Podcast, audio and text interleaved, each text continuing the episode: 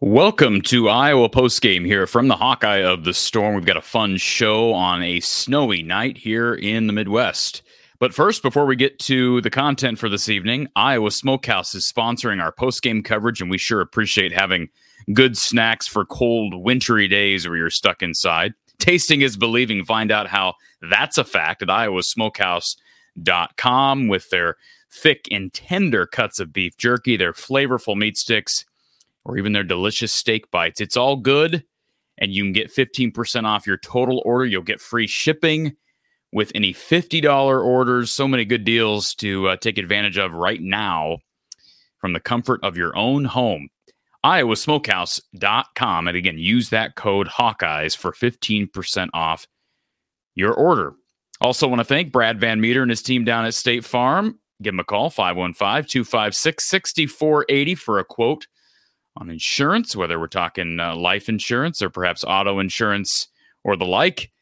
Visit them online at bradvanmeter.com. Again, that's bradvanmeter.com. All right. Well, uh, what is this? 122 people on at about 20 till 11 for an Iowa men's basketball game. I want everybody. I just want everybody to know this is not a women's game that we're talking about this evening. So, uh, just want to warn everybody in advance we have too many people here. I think we have more people on this show right now than we're actually in Carver watching the game. Is that fair? All right, we're gonna do things a little bit differently because you don't have Coach Gary Close due to weather, due to inclement weather.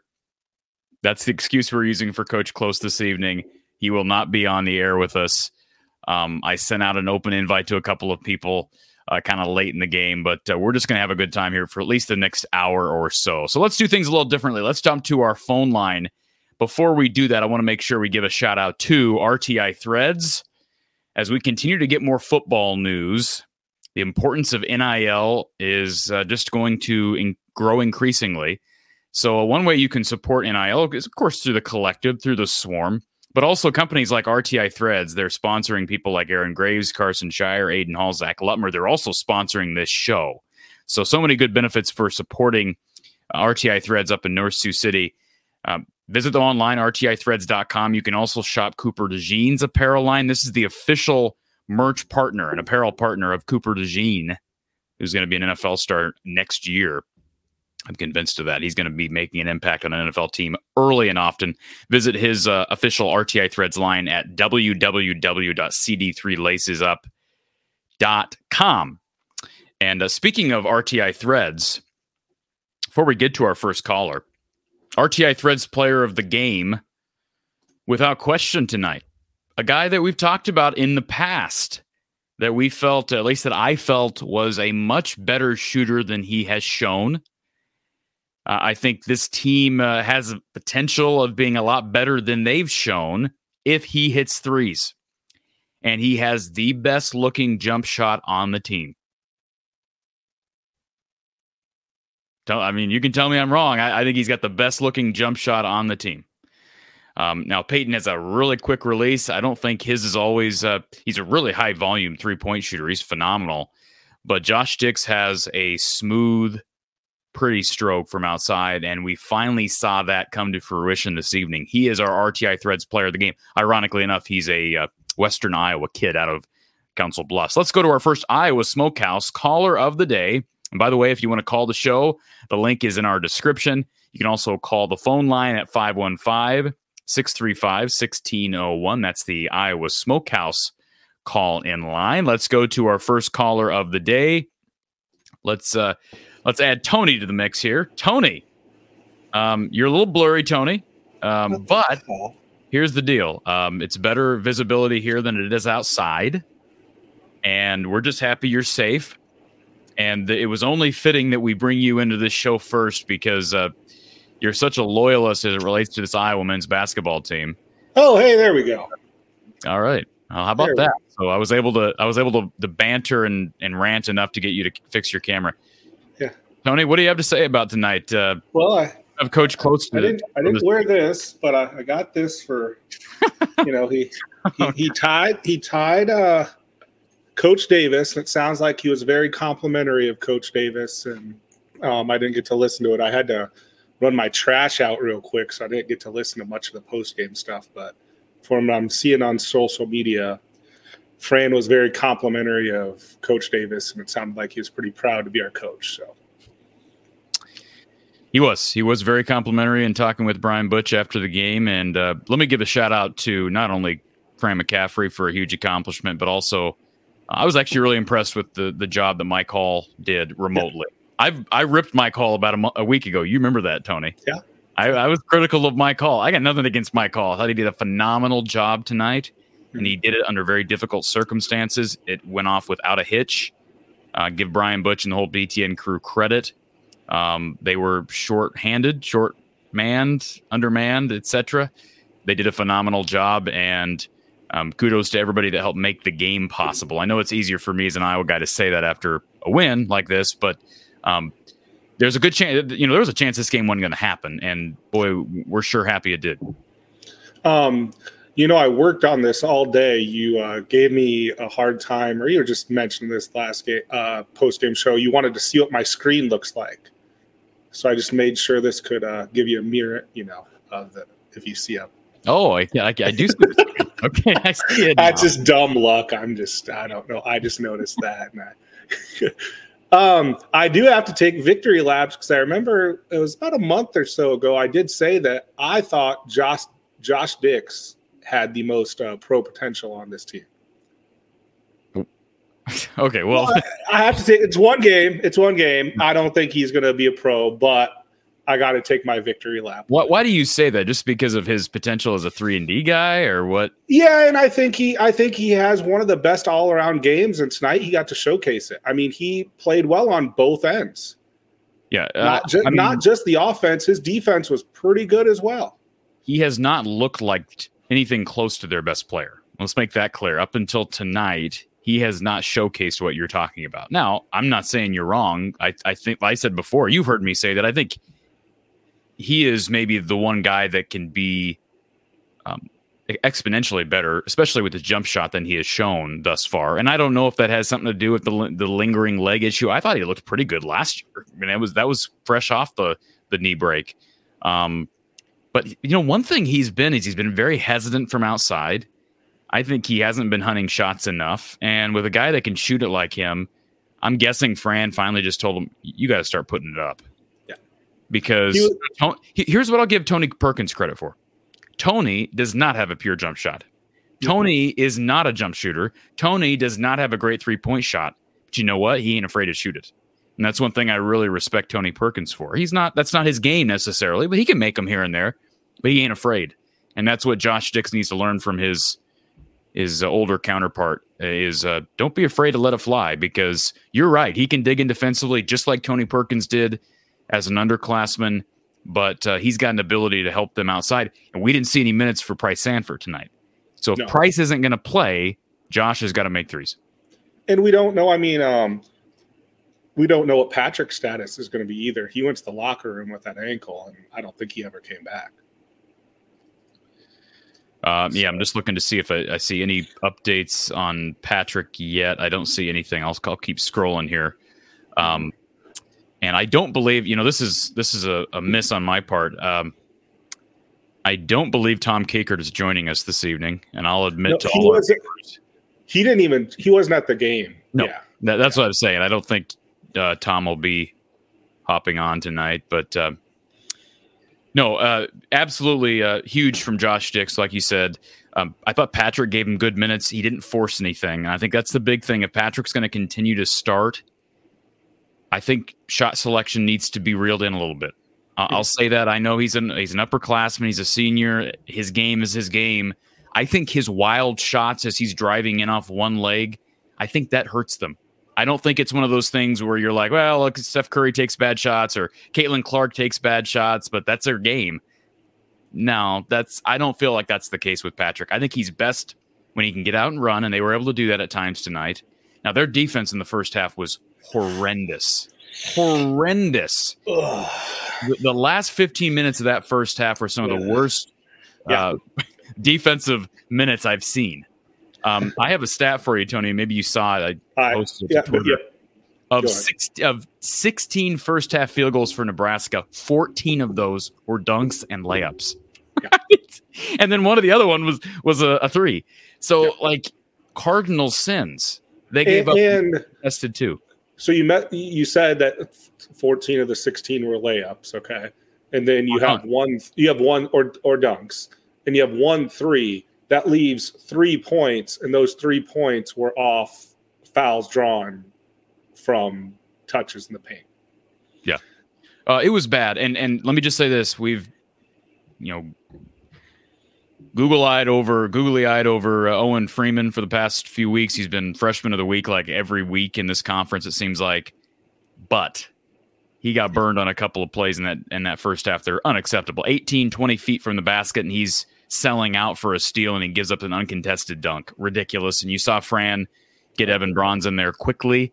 Um, you know, Brauns is a better defender, although I still don't think Brauns played great when he came in there. Um, I don't know that Iowa teaches post defense very well. I'm certainly no expert, but I just I see guys, uh, and I understand you know game plans change from game to game, and you're going to maybe defend different guys in the post different ways. But Rienk Mast is a really skilled guy inside. Iowa wanted him. He was a, a Bradley kid that was from that same. You know, he's Iowa poached some other players from that conference, and they wanted Rienk Mast at one point. He's a talent. I think they wanted. I think uh, Krikke was one and Mast was two because they, he canceled right. his visit and stuff like but that. But he's, a, he, I tell you, uh, if I'm Nebraska, uh, I won by getting Rienk Mast in there from Bradley. Yeah. Yeah. Um, I was going to comment that it seems like the game is slowing down for Owen as we keep going on. Yes, he does have mistakes on the defensive end, but it, it, it's a fine teaching moment. You you know he he played well, and you can pull him out like he did in the first half, and it seemed like it was a little better in the second half on the defensive end from him. But I mean, those were some eye opening mistakes in the first half from Owen. You know, on the, the game changed when they went to zone. Oh they, yeah, they couldn't.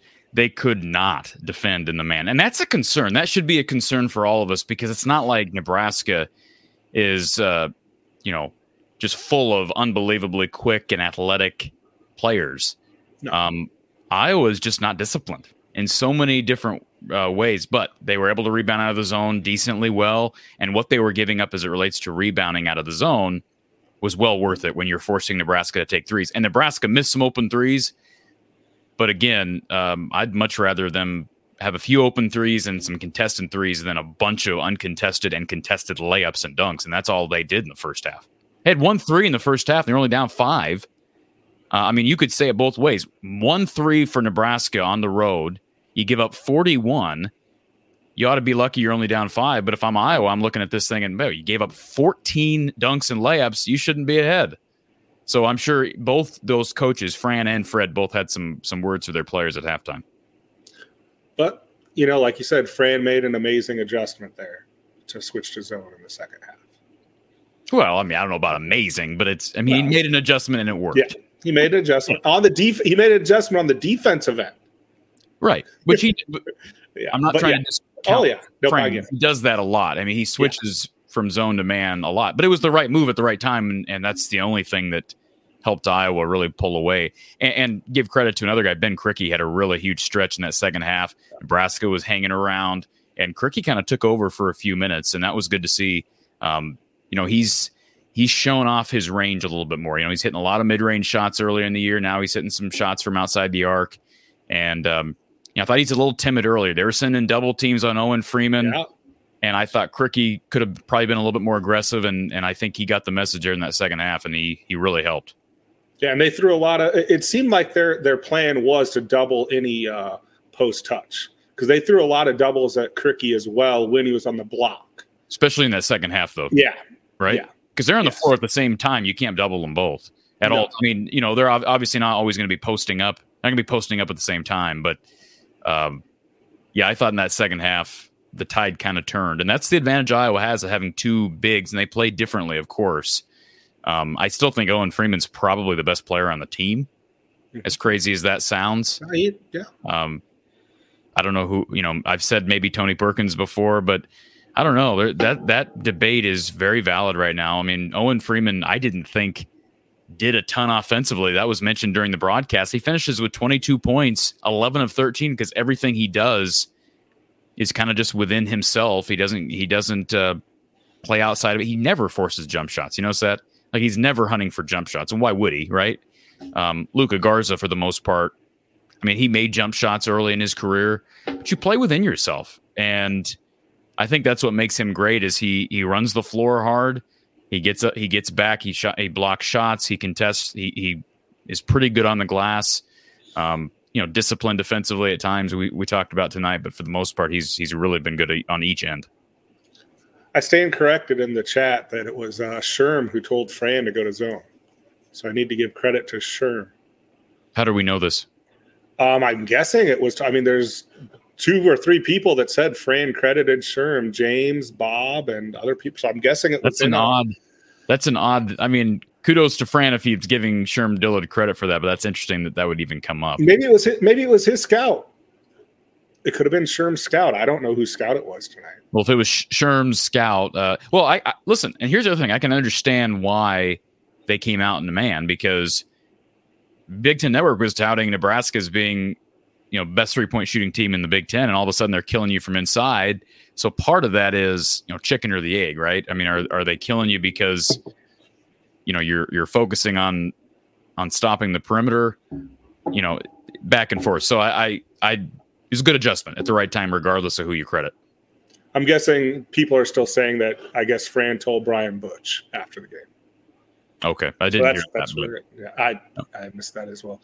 Um, it's going to be interesting for. I'm going to bring up the women's game tomorrow um, to see if Indiana gets out because their flight's supposed to leave at ten, and our next opponent played in Bloomington tonight, and their flight was canceled for tonight. Minnesota. They're not going to be able to get out of Bloomington until tomorrow, and then we play them Monday night. Okay, but they play at so home, so they play at home. But I mean, they still got to get back. Sure, you know they're they're a road game now. I mean, that's it's not ideal travel, obviously. It's not ideal travel for anybody. No, no, it definitely no. isn't.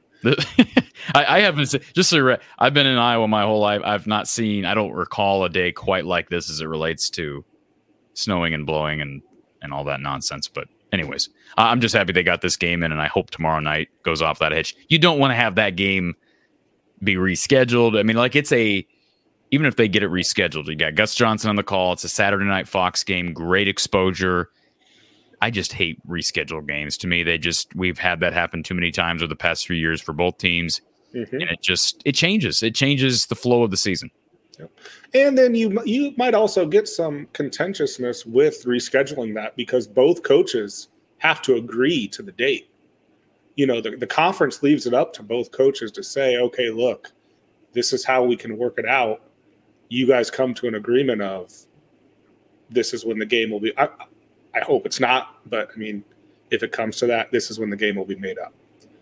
Yeah. Um, I, I will just close with, and then let you get to some other callers. Uh, can you spoil tomorrow night's guest, or am I asking too much? Yeah, yeah. I, I you know what? I'll I'll just say this right now, Tony. My intention was to announce that earlier today, but okay. then talk about Indiana's travel yeah. not happening, and I'm like, you know, do I announce it? Do I not announce it?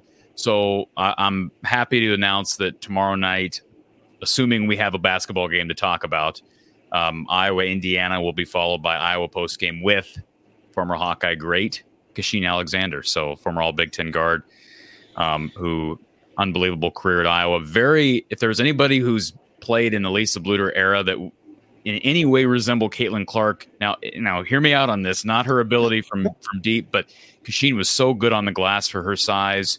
She she stuffed the the uh, the box score. So, anyways, uh, I'm looking forward to having Kachine on. I just hope we can get this game in tomorrow night.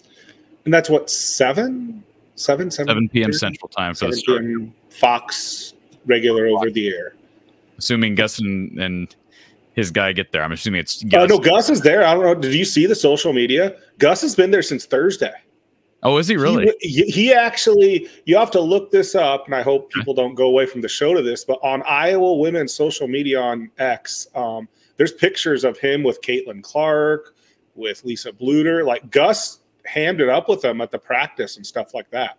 Gus is in town. Like he, he's there. He's in Iowa City. He's there. He's ready to go. So I, I think the main thing is getting Indiana in, and it sounds like they leave 10 a.m. our time tomorrow. I want to say so. Yeah. Oh, good to hear. No, I, I'm. That's man. I tell you, these last two games for the women, I, I'd say what they did the other night at Purdue, my their best offensive performance. I think without doubt that was their best offensive performance of the season. Um, and I think this was the men's best performance. The, the game against Seton Hall um, was a good win. Yeah. This was also a good win. I'd say Yes. equally as good of a win. Um, it was not complete on the defensive end. There are still gaping holes in that man defense. But offensively, when you look at the stats, and I, I had them on the bottom ticker here a little bit ago, I'll throw them back up here again. I mean, that's this is what you want. Balance. I mean, look at this box score, Tony. Owen Freeman, 22 and 10. Josh Dix, 16 points, 5 of 7 from 3. Patrick goes 12 and 5. Payton goes 19, 10 and 5. Ben Krikke goes 12 on 5 of 7 shooting. Tony Perkins, 11 points, 15 assists, and 2 turnovers. Like that is a dream Big Ten box score. And you're not going to get that every night, but that is exactly what you want. I was trying to see if they went up much in KenPom, but they didn't really after this game. So, but Yeah. efficiency wise, it was amazing. So, Absolutely. so all right, I will uh, listen to everybody else, and we will uh, see you tomorrow night. Okay, Tony. Thank you, sir. Yeah, uh, I'm as you can tell, I'm excited. I'm not trying to replace Gary Close on here tonight, but uh, I uh, I got a lot to uh, to share. My my notes from the first half were quite simple, um, and it starts with the the 17 to two start. Strong defense. I thought the first five minutes. I thought their defense was fine. Now I thought Nebraska settled a bit from outside, and once they started uh, making a concerted effort to get to the rim, it changed. Things changed. In fact, Iowa only had I think six turnovers on the day. They had a flurry of turnovers during a six nothing Nebraska run, and eventually Nebraska got back in the game, took the lead in that second half. I didn't think Iowa got the ball to, to Owen Freeman enough in that first half. I know they were sending double teams, but I thought they could have worked better off the double team, and uh, they brought in another unit that I think was like Ladji Dembele and you know maybe Dasonte Bowen. Those guys struggled. In fact, Dasonte didn't play really. Neither of those those guys played in the second half, and um, you know turnovers, fouls were kind of a problem during during that stretch. But for the most part, even during that stretch, Iowa kept responding with shots. So if you shoot the ball well, it can make up for a, a bounty of errors, and that's kind of what we saw. I thought from Iowa in that first half. Emily is in the chat. She says this was uh, Iowa's best game of the f- season so far. I would probably echo that. Like I said, Seton Hall. I thought they played pretty darn good at Creighton, even though they lost that game. And uh, Brian, same thing. Great game, much needed win. Much needed win. I made the comment a couple games ago. They've got to win three straight, and I stand by that. I think they need to win at Minnesota on Monday. If they do that, then I think it's fair to start talking, even though we're still not even a third of the way through the season. I think it's fair to say, well, we're a fourth of the way. I think it's fair to say, hey, this team's got a shot at the tournament if they keep winning at this clip. Okay. And Monday's an opportunity to get one back on the road. So uh, they've taken care of business two straight at home, got to steal one at a tough Minnesota team, an improved Minnesota team um, that had their win streak snapped this evening. Let's go to our next caller, our Iowa Smokehouse call in line. We've got Jake on the line. Jake, welcome. Hey Corey, how you doing? Thanks for having me on. Doing good. How are you, sir? Good. Um, so how bad is the snow down there? Because I got a bunch of family. I live in Minneapolis. How bad is the snow down there? Because I'm nervous that the game on Monday might get canceled, and I was planning to go to the game. I can't imagine that this. Uh, like I say, the the only concern I have for Monday is the temperature. yeah, Um, it looks like it's at least negative three up here. I don't think they're going to cancel a game due to wind chills, but if they ever were going to, it would probably be Monday. Um, I would Well, think. I was just nervous about the travel for the Hawks. Yeah, I would think it'd be fine. I, I would think by Monday, um, you know, our, Tony brought up Minnesota trying to fly back home, and then Iowa getting up there. I mean, I would Right. think uh, they would typically. I don't know this, but I would assume that they would charter to Minneapolis. That they wouldn't go by yeah, bus. they. Yeah, I I go to basically every game when they come up here, and I always see that bus right out front of Yeah. the arena. So I think they always charter charter football and basketball. Okay, they, I, I meant charter flight. You're saying that you think they Oh. go by bus? I think they go by bus. Yeah. Okay. All right. Well, they might, and if they do, then I could be wrong, but Yeah, that's that's a, Yeah. it's a drive. Uh, I don't know if, if they're if they're going by uh, if they're going by bus, then yeah, I'd be somewhat concerned. I don't know how long. I have not seen a, a winter storm quite like this one in a while. I made that comment a minute ago as well. Um, I think here in Ames we've well surpassed a foot of snow this week, um, probably pushing Wow. a foot and a half, and then just the winds tonight. But uh, the winds are going to calm down, but then you're going to talk about frigid temperatures, and I don't know what the effects are going to be on the roads for the next week or so. Um, is it possible the roads are bad for you know the foreseeable future? I suppose. Um, I would think that games. I, I'm not more concerned about tomorrow night for the women to get that game in. yeah, Um, right. But um, opportunity for the men. You don't want to get a game canceled on on their end either because they've got some momentum going right now.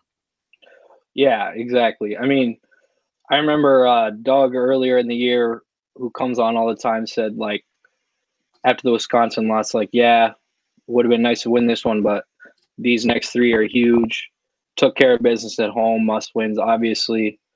Minnesota, they are playing better, but I mean, I heard a stat that they had the 300th, like, worst non conference schedule in the nation. Yeah, it wasn't good. I mean, it was terrible. And then they haven't played that good a competition in the Big Ten so far. So, I mean, you really don't know how how good they are, but Big Ten on the road is always tough, no matter what.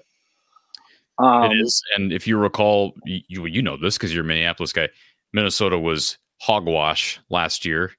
Uh, Last couple years, ha- haven't had an opportunity to use that word in a while. They were absolute hogwash last year, and Iowa went up there and struggled. And that was a better Iowa team. They went up there and struggled to get a win. I believe it was Super Bowl Sunday. Uh, found a way to win, but um, it's it's yeah, it's never easy to play in the barn. It's I don't know what the do. You, have you been to a game this year? What the attendance is like for the men's team?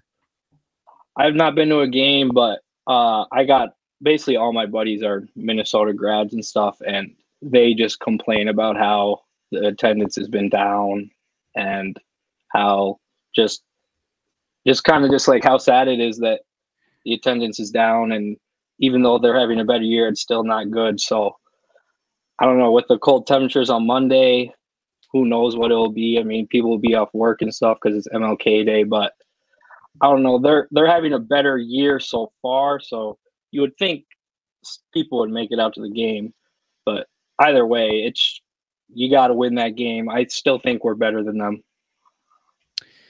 I hope so. They they shouldn't have lost to Michigan at home. That's the one. I know you mentioned Wisconsin on the road, but that Michigan game is one that should should still be bothering them. I mean, you got to flush it. I get it, but if you look back at the schedule, you're like, hey, we're two and three. We should be three and two with a chance to to go four and two, and then you're four and two. Like, wow, like we're in a pretty good spot here, even though we've got some pretty gaping holes um, defensively. I don't think this. Yeah. I've said it before. I know Gary has said it before, but Jake, I don't think this conference is very good. Like, no, I- it's not. don't I don't very think good. so either. Yeah, I don't think so either. It's the worst it's been in a while. Um, Yeah. Uh, I got a question for you. So tonight we didn't see Bowen in the second half at all. Um, I was hoping maybe that since Patrick had a game off, we would maybe see Dix or Owen start, be in the starting lineup tonight. Obviously, PMAC started and Dix played great off the bench, which he struggled off the bench most of the year. Um, what I'm nervous about Bowen is I said it in the chat a couple of days ago is that he might transfer after this season, which we've seen other guys in this program do because Fran likes to play 10, 11 guys, which takes playing time away from guys that are decent players. You see Toussaint transfer, Fredrick transfer, you see um, Christian Williams in the day back, um, Macy Daly, um, like guys like that who have talent. I think Bowen has talent. I think he's better than Eulis. He needs to work on his shot, but I think he has better talent than him. And I don't know. I think it's disappointing to see him not play at all in the second half. Well, I'll tell you, um, he wasn't good when he played in the first, right? I mean, he wasn't good. Um, he airballed a three from the corner. Um, he's just, I mean, first of all, Tony was really seeing the floor well tonight. I'm guessing that's what Fran would say. I mean, 15 assists, two turnovers is indicative of that. Uh, and I thought Brock Harding in the second half played really well. And of course, he plays better with Freeman on the on the court. So I think Freeman's emergence helps Harding's cause for playing time. Um, but yeah, I, I, get your concern. I think Dasonte Bowen, no, without question, was a better prospect at a high school than any of the guys you just mentioned. Like better pro, pro better prospect than Joe Toussaint, Macy Daly. I mean, with all due respect to Macy Daly, he went on to play at Akron. Christian Williams went on to play, I think, at Indiana State. Um, Dasonte Bowen was a four star kid who I think's got really good upside. Something just not clicking yet. And I would like to think, you know, Fran's not a Fran's a loyal guy. He's going to go back to him. Um, and I still think they're going to need him. In fact, I said I think it was after the Rutgers game, Jake. I made the comment that hey, the two guys I'm looking for to step up are Josh Dix and Dasonte Bowen because Dix can shoot from outside. He's a guard. And Dasonte Bowen is a facilitator and an attacking guard, an offensive minded point guard that they absolutely need. We always hear about guard play winning in in March. He needs to step up, and D- Josh Dix did his part tonight. Hopefully, that continues. If that happens, what you're talking about, Jake, if he can somehow emerge, and I, again, I wouldn't read too much into him not playing the second half tonight, other than hey, he had some guys that were rolling in front of him. If he can emerge they got a chance to win a lot of games. They, they do because then you're talking a, a guard court of Josh Dix, Tony Perkins, and Dasonte Bowen, and then you Brock Harding is kind of like a fourth option. That's pretty good. Oh yeah, for sure. Um, I last thing I have for you is the so the last two games we've obviously won huge wins. Um, late in the second half, we brought in Even Brauns for like literally one or two minutes and it's he commits a foul, he has a turnover, and Fran immediately yanks him. Um, as a player, I feel like you either need to stick with him or don't play him at all. Because when you just put him in for one or two minutes and then take him out when he makes one mistake, that just kills his confidence. And then when he goes in, he just thinks, all right, I can't make a mistake. If I make a mistake, I'm going to get pulled. And then he's thinking too much and he doesn't play well. So I either think you have to play him or not play him at all. I, I see your point. I think that I think uh, again to play devil's advocate on Fran's side is I I don't think the plan is really to play Even Brauns that much. So he came in there. I felt like when Owen Freeman had started to struggle uh, defensively in that first half, and he comes in and kind of yep. spell that, and then he, like you said, he picked up the foul, gave up an and one.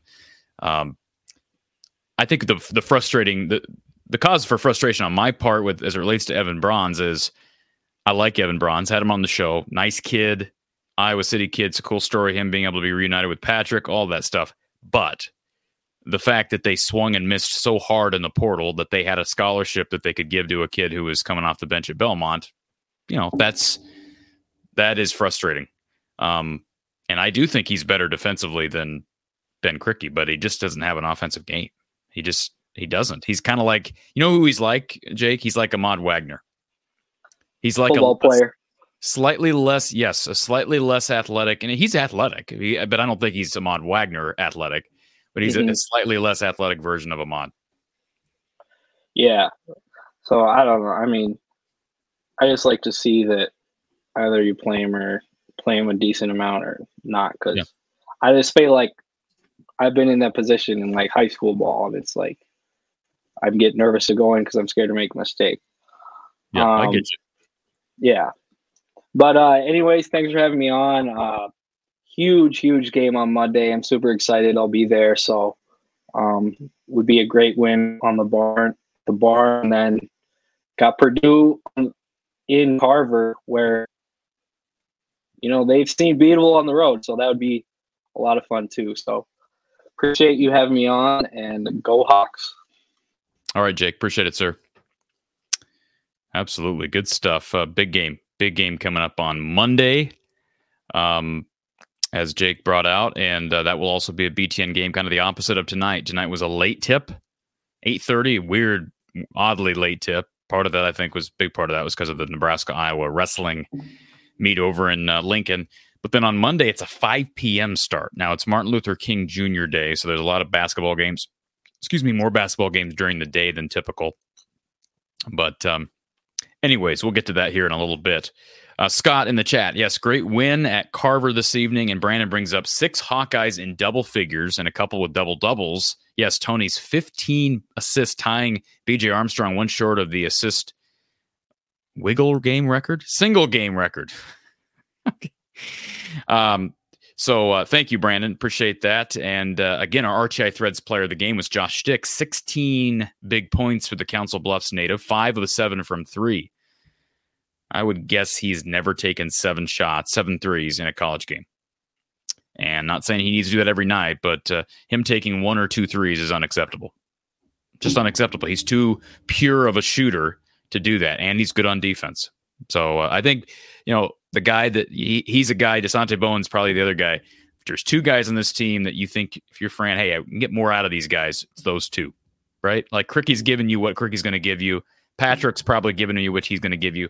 Tony's giving you what he's going to give you. Same with the Sandfort. Well, like Pryce is going to shoot better at some point in his career, but Payton's doing what he can. Get those guards doing what they do best. Let's go uh, to our next Iowa Smokehouse caller. We've got James. James, welcome. How you doing? Doing good. How are you? First off, I want to talk about obviously the not so good parts first. Obviously, you know, even, even when you win, there's still parts of the game that aren't great. You know, as a coach, I definitely know that too. Like you could win a game by 40. Sometimes there's still stuff that you can still work on in every game. And one of them was something you brought up to was defense for sure, especially in the first half. And I feel like a lot of it was out of position if you watch it, or a lot of it was like, like you said, uh, Owen going for the steals when he didn't need to. If he stayed in position there, I don't think Alec would have got to the rack on him that easy. You know what I mean? He got a position, try to get the steal, and then I put him out of position for Alec just to dunk it every time. And then a couple times, I feel like they played too far up sometimes, and the guys would just drive. They were giving up cutters. They looked like they were going the ball, and they was giving up back cuts the whole time too, and it kind of put them in a bad situation too. I feel like obviously, like you said, they hit shots well enough, you know, to keep them from losing in that respect. But they were giving way too many back cuts and way too many just easy drives to the hoops. Nebraska back cuts a lot. I remember that uh, came up a year ago when they lost in Carver. Uh, yeah, but I mean, shouldn't you know it even more then and not just quit ball watching? Then if they do it a lot, you should know even more and quit ball watching. Yeah, when that's what we're doing with ball watching. Yeah, I'm not making an excuse. Believe me, the interior yeah. defense was a sieve much of the game. In fact, uh, almost the entirety of that first half. The exception being the first four to five minutes. But no, you're, you're absolutely right. Not arguing with you on that, James. And and another thing too, even when we were in the two three, they were struggling because if you watched the first time we got in the two three, they weren't passing a lot. You know, they were passing the one two passes and shooting a three that probably shouldn't have been shot. Nebraska was at first, right? Like when they first in, that's kind of what gave us the lead a little bit. Was because they were just passing a couple of passes and then shooting a shot. They weren't moving the ball around. Once they started moving the ball around a little bit, they did get it to the low, like the low post. You know, the low wing, the uh, dunker spot, and they they were finding success there. You know, the slot, they're finding success there. Yeah, Nebraska started to work their way through that zone. Yeah, like they missed some threes in that yeah. second half. Um, but again, kind of like the women the other night. Like if you're playing this efficient offensively, you're going to matter. Yeah. Yeah, I mean, well, it does matter, but it does matter. But it helped them. It helped them in transition a couple times. It helped them in a couple in transition a couple times too, because they put guys in the right spot in transition off the misses, and to but them playing the zone helped them in transition putting guys. By the way, spot. Mr. Gibby guy in the chat says PMAC apparently came back to the bench, sat, stood up, walked without a noticeable noticeable limp. So again, I didn't even see that. And I think they um, needed. They probably did, they didn't need him at that point because they were up by so much. I think Fran yeah. was just like, yeah, it's not putting back in the game. Absolutely. But I, obviously, the offense is something that you like to see. Like you said, one thing I do want to give credit to kind of is PMAC in retrospect. Like we talked about how inconsistent he can be, and he didn't have a great game, but for his standards, like obviously 12 points, five rebounds, two assists. Like if he can give you that, I feel better sometimes than him giving you, you know, two points. Some days he'll give you two points, he'll give you four points, he'll give you no rebounds at all, you know, barely any assists. So like tonight he played a lot better coming off the sickness. I feel like he's played in the last couple games at least. So I think we gotta give him a little bit of credit because you know we have been a little harsh on him. Not harsh on him, but he has not played well. But we've also got to give him credit when he does play a little well. Yeah, I thought he was. I thought he was solid. I thought he was solid tonight. Uh, I don't think we've been harsh on him. Not I, harsh on him, but like I, I feel like it's reasonable. It's I, I feel like it's, reasonable, but for their of him for yeah for their size it might be harsh, but it's critical and it's reasonable criticism if that makes sense. But like for other yeah. people it might be harsh. That's what I kind of should probably pointed at. But But no, I feel like this is a game you need, especially the way Nebraska's been playing. And Nebraska come into it as a 13 and 3 basketball team. I don't care who you play in general. It's a 13 3 basketball team. That's a team that's won a lot of games. It's just team beat us twice last year. Like, that's a good win for you guys, even if it's at home or not. And I know the crowd, obviously, I don't know how good the crowd would have been even without the weather. I'm not going to lie to you. You just know that's how it always is. But obviously, with the weather, it makes a big difference. But it's a good win, especially after they just beat Purdue. So, like you said in the comment, after they just beat Purdue by 12, yeah, that's a good win, especially against a team like that. It shows you could But I also uh, want to say to the last caller, my bad. Go ahead. I was just to say, we talk about letdowns all the time. There's going to be that calling card yeah. for, for Nebraska fans. That's a letdown, going on the road, sleepy Carver coming off a win. I mean, whatever, right? You got to get Big Ten wins, whether it's a letdown defensively. Nebraska was not very good defensively tonight, but Iowa was really good offensively, and Iowa just made shots.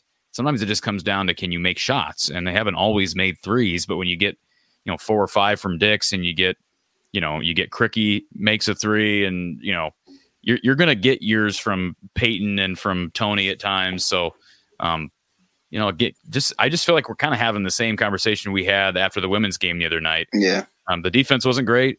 We understand that, but e- efficiency wise, they were But- as good as they've been all year. On But offense. for the for the women though, it's at least more consistent. It's like if the defense ain't great, you know what you're getting on the offensive side. From this team, it's like you don't get this every night on the offensive side, so it kind of does scare you when the defense still laps, even though you win by 18, 16, whatever they won by, right? I think that's more the point. It's like you know they're not as consistent as like Caitlin Clark will give you buckets when she needs to. Nobody really on this roster, if I can give you buckets when they need to. don't have I'm not, Clark. I'm not comparing them anybody to her. I'm just No, saying. that's but you're exactly that's a good way to put it. They the men don't have a Caitlin Clark, so like you're exactly right, James. What what you're saying is almost to a T correct. Um, now I think the men had again comparing two different games, two Yeah, kind of, yeah. in some respects two different styles. But you take Caitlin Clark off the women's team. It'd be bad. Yeah, they'd be. Well, I don't know, but it'd be bad. But I mean, where, It wouldn't be as obviously as good as they are. They would. don't know. They'd probably be of the pack in the Big Ten. Probably middle to more. Yeah, I mean, kind of like the men. Yeah. That's what I'm of like the men. I think it'd be the exact same, pretty much. But one thing I want to say too is like it also helps you when a team shoots four of twenty six from three. Like Nebraska's really good three point shooters, and they didn't shoot well. I don't know how many Tominaga shot. I'm looking right now. Hold up, Tominaga shot five and only made one, and he's one of the better three point shooters in the Big Ten. So I feel like kind of slowing him down too kind of gives you a- an advantage in that retrospect too. But Yeah, when he makes one three, Yeah. um, and one assist, three turnovers, you're going to take that from Keisei Tominaga. For sure, especially since he's one of the better players. I feel like in the Big Ten for sure. I gotta give him his credit to be due. But it's always good to beat Nebraska and anything doesn't matter what it is. We beat him in wrestling, you know, before that, and then we go beat him on the basketball court. So it's always good as well. And obviously, Minnesota's a game you need, especially playing Purdue, like you said, inside Minnesota. But I think it's a game we can get, and we got to show that we can win road games and true road games in the Big Ten because obviously you're gonna get some more this year. But you just got to show you can win those games, you know, especially in Minneapolis and and whatever you can win. This is when the games you can, win the games you're supposed to win. If that makes sense, win the games you should win at least, so you can put yourself in a good spot. I feel like for the end of the year. Do we play Nebraska twice this year? Or do we only play them once? They don't go to Lincoln, unfortunately. I mean, I don't know. I say unfortunately because I'd like to run over there, but uh, Yeah, yeah. I mean, for you, yeah, but I'm for, I wouldn't mind not playing the team too because that could be a good win on a schedule. Like, obviously, we're, it's what January, but you still have to talk about tournament in general. That could be a good win for a resume if we do get to that point. And if they keep winning, that could be a good win on our resume as well. I think it's something you always have to look forward to. But oh, one name too that I was surprised didn't play was Pryce, but I think it's good for him. He doesn't play every night because sometimes it maybe shows you like you're not always consistent, and we didn't need him. I feel like as well the way we were shooting tonight but I would have liked to see him maybe get a little bit of minutes. But I also understand the point of like he wasn't playing. He hasn't been playing well the last couple weeks, so you kind of gotta. Absolutely. No, I, I agree. Um, go with the hot hand. And, you know, when Josh Dix is giving you threes, that's the one thing I thought Pryce might be able to give to this team heading into the year is, hey, the kid can come in and shoot. He's not shot well. And Yeah. not saying to abandon him, but Josh Dix is a second year guy, more experienced, much better defensively than Pryce Sandfort is. Get his shot going. And that's one thing too. When you have as much depth as Iowa does, where they go 10, 11 deep, sometimes you can do that in retrospect of like not go back to Bowen. You don't need to go back to Bowen because you can trust Brock in some situations. You can trust Dix when he's going. I think that's a benefit early on in the year, you know, even in Big Ten play sometimes, because you know you have uh, multiple options, but you don't have to use all those options sometimes. Because if you have the high hand, you can just sit those options out. But some nights you're going to need the options. You know, like Bowen, some nights we're going to need Bowen, especially on the defensive side.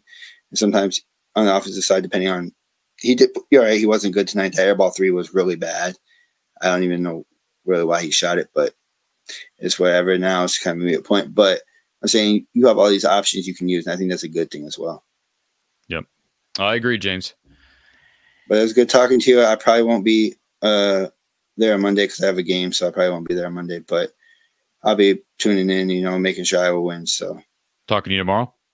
Uh, yeah, I'll be on tomorrow. Hopefully that game gets played as well too. And no matter what happens, I just want to safe travels for Nina. Like if the game can't get played, it's more important to have safe travels than it is to play a basketball game. Obviously, you know, like you don't want to risk nothing over a basketball game. Obviously, I love to see the gameplay. You know, it's gonna be a big game, but travel's more safe than anything. So there you go, James. Thank you, sir, and yep. we'll we'll talk to you soon. Yep, enjoy your night and go Hawks always. Thanks, James. Appreciate James calling our Iowa Smokehouse line as always, and um, let's see. There was a one more comment here. Jake uh, in the chat, he, he, says, "I love seeing Tony P continue to shoot the three ball, even when it's not knocking it down. Previous years, he would pass off wide open threes. That's what I said here at the outset. Absolutely agree, and that's where I think Josh Dix has a learning curve, and I don't know that it's going to be a huge learning curve.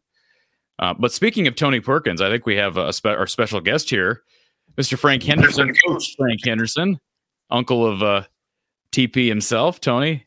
Uh, Frank, good to see you. You made it back home, and uh, you you were not at the game. We'll make that clear, but you were somewhere yeah. watching the game. So I'm glad to see you. What's the weather like in Indy? Uh, I don't know if you can hear it in my background. My audio's good enough, but the wind is really hitting my window kind of hard. So we're having this wind flurry, snowstorm, I guess, brewing in. So it's getting ugly outside. So I, I, made it home right before it got too icy. So I'm good. We're happy to see you here and uh, happy to be here. I, tell you, I, I, echo what Jake said here. I, I made the comment here at the outset. You know, obviously very balanced stat line this evening, um, and you know Tony Perkins is obviously uh, your your nephew is an older guy now. Um, he's been through the gamut. But I look at this stat line and I see, hey, 11 points, 15 assists, two tur- turnovers. There's a guy who's really seeing the floor mm-hmm. well, A. And just because he's not hitting his shots, he's not afraid to shoot. And I think that's one thing that Josh Dix is learning and needs to learn quickly because he's got a smooth shot. I mean, you're a coach. Does Josh Dix not have the best looking three point shot on the team? Man, I think Josh is a very confident kid and needs to take more shots when they're open. You know what I'm saying? Like you're gonna miss every shot that you don't take. You know, same thing kind of when I explained to Tony, and I'm, pretty sure that Fred explains to the rest of those guys. Like you're gonna miss 100 percent of the shots you don't take. So I think this team, Iowa team, needs to be more aggressive offensively. Like your comment said earlier, we don't have a Caitlin Clark. We don't have a, a, a Keegan Murray at this moment. You know what I'm saying? But we do have rising stars that can, you know, collectively play together and win games even tonight, you know, Tony had what 15 assists, which is a career high. Which I think is an awesome game. This team historically has always been versatile in the sense of how they win games. It's not always the same multitude of okay, this guy's going to do X, Y, and Z. No, we have a, a, a front three, a front four, a front five. Even with Owen Freeman, hey, who's going to show up tonight? Who's going to win the game for us? And just having those, you know, multitude of weapons is what Fran's always recruited into the Iowa's program. So, I mean, you know, but again, to, to your point about Josh Dix, I mean, shooting open three, building that confidence. I know Payton's talking to him. I know Tony's talking to him. You know, I think this team's going to be pretty good down the road. And just to refresh people's memories, because you're his uncle, you you've been witnessing this career like we as as Iowa fans have, but on a different different level. Tony was not always this confident, and I look at the stat line and I see you know, hey, great stat line 15 assists, two turnovers, but he was three of 12 from the floor, two of eight from three. But I'm like, I walk away thinking, okay, two of eight. I don't have a problem with eight attempts because every shot he took, I felt was a good shot. Right. He does not hesitate to put it up when he's open and it's a good shot. He's going to take it. And that's what he needs to do. And he's nobody's claiming that Tony's the best three point shooter on the team, but he's a capable three point shooter. And that's what I'm saying. I think that's that is what Josh Dix can take from his older teammate Tony. Let it fly. Yeah, and, just let it go. Yeah. And one thing that Tony did as an underclassman, Frank, that I thought made him particularly valuable is is his ability to defend, and that's what we're seeing out of Josh right now. Yeah, I think Josh is definitely stepping his game from last year to this year. Again, it's confidence, having the right leadership around him. And like you said, when you have guys who are ready to let the ball fly, ready guys to attack, guys and ready to score position, it draws the defense in so they can't sag off to our team's best player. You know, we don't necessarily have a defined best player on the team. You know, I can say maybe from front load, maybe maybe with Tony and Payton is probably our, our, our, front two we look to first. Even with Ben Krikke being a third option and Owen Freeman a rising star. Again, Patrick was his years of experience, but again, when you have five guys who are putting on the floor every single night and a threat to score, the defense can't sag off nobody. You know, so we have to collectively continue to win games as a team. And and we should talk. You mentioned Owen Freeman. Uh, talk, share a little bit about what you've been able to gather from Tony about this young man. How special is Owen Freeman as a freshman? Man, he's he's game ready. I like Owen's confidence. You know, coming in as a freshman, you really have nothing to lose. You know, I'm I'm dedicated, my head's to the ground. I'm listening to my seniors. I'm listening to Fran McCaffery, and I know I have another three more years to to to continue my path on at Iowa unless you know I have a great year or second year, third year, and go to the NBA. So as a freshman, you have nothing to lose. Just kind of follow the guidelines from your coach, from your senior leadership, and continue to play his game. And I think with him having his his was a high school teammate. They were they were high school. Te- was it AAU or high school teammates? High school. Yeah. High school. Yeah. yeah. So, transferred in and played with with Brock his senior year. Yep. Exactly. So you got to think if I have my best friend with me, if I'm Jordan, I got Pippen with me, and I have a, a, a group of guys who's ready to support what I'm doing, man, come on, man, the sky's the limit. Lemansky with the super chat. Thank you, Lemansky. Previous game, I uh, stated young players will determine next 30 days. MVP stated time flies fast. Freeman and Dix show us flashes versus Hoiberg. How much truth is there? You were you played Division One college basketball, Frank yourself. How much truth is there to the mantra that uh, guard play wins in March. You, have you found that to be true? Having a solid three, you know, wins you games. I think, you know, we cannot take away from the credit of actually having solid bigs, you know, because the way the NBA has showcases talent amongst the guard play and taking away from the from the paint possessions from bigs that we have. But when it comes down to it, if you look at, you know, years prior, like the Houston and the Gonzagas, yes, they had solid guard play when they won the championship, but they always had a post presence that defined the game, you know. So I think with Owen Freeman, you know, Patrick being a versatile um, um, wing to post player, Ben Krikke being versatile to wing the post because I've seen Ben Krikke sometimes step out and shoot that three. So again, having that guard play with the presence of a good post and inside out game I think that can take you to, to win games anywhere, not only in March, but I mean early in the season as well. Thank you again, Lemansky, for the super chat. Do appreciate that. And um, a couple questions. Do you have a couple minutes to take a couple calls, Frank? Yeah, go ahead. Yeah, I got some time. Let's uh, let's let's hit a couple of these in the chat first. So Kelly wants to know about attendance. The official attendance per per the NCAA box score was nine thousand six hundred seventy. I'm I'm sorry. I don't mean to laugh. Uh, so obviously that's not true. Uh, I don't know. You know, I'm assuming that's the number of tickets they sold. Um, I don't know how that's possible uh, attendance wise, but anyways, that's what the NCAA box score says. I would say there was. I wasn't there. I got a friend who was there. In fact, I saw him down on the like right at the court, the sideline toward the end of the game. So like he's getting down courtside. There's very few people at this game, uh, and that's okay. I don't think this game was going to be won or lost by a crowd. Um, mm-hmm. Unfortunately, Frank, you've seen this uh, from afar. Um, there has been less in-person attendance for men's basketball games at Iowa recently, and and I'm guessing that you know I'm not saying you, Tony's coming back and reporting back to you how he feels about the situation, but I'm guessing that the players kind of have to kind of be irritated by that in a good way, like kind of puts a chip on your shoulder that hey, people people are going to go out and see the women every night and sell out every night, and people are going to come out here and watch us. We'll show them. Is there? Do you think there's a bit of that chip that that could play to their advantage? Yeah, I think. um You know what? When it comes to attendance, I mean, you got to think. You know, offense brings that crowd.